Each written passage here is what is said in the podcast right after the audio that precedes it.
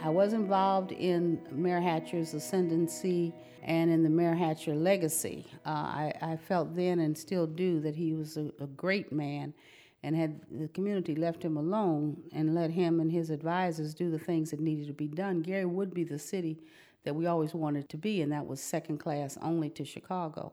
Being in Gary at the time, I was I was very proud. I was thinking black power was a good thing. It wasn't just in Gary. It was actually a pattern. You know, think about it now. Mayor Hatcher became mayor. Now that's only two years after the Voting Rights Act when he was running. And that was just a natural progression of things. It wasn't just in Gary, it was in Cleveland. Uh, eventually, down south, it started to happen. In other words, the uh, ceiling had opened up a little bit more, and black people were able then to move. I mean, these, these were very uh, brilliant people who never had an opportunity to go past their own community. And now here's one that's actually going to take over the whole city. And I think it shocked a lot of people. You know, how could that be?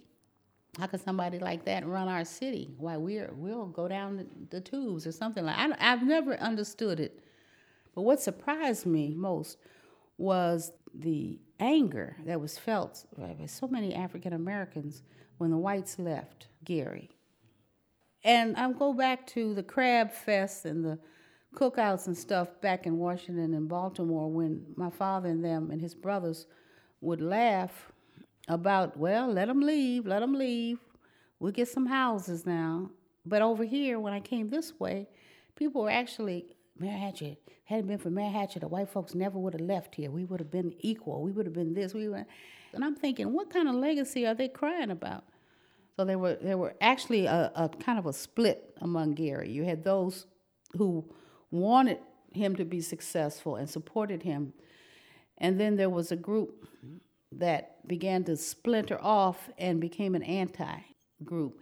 I did have problems with this anti Hatcher group, which to me was an anti black group by black people.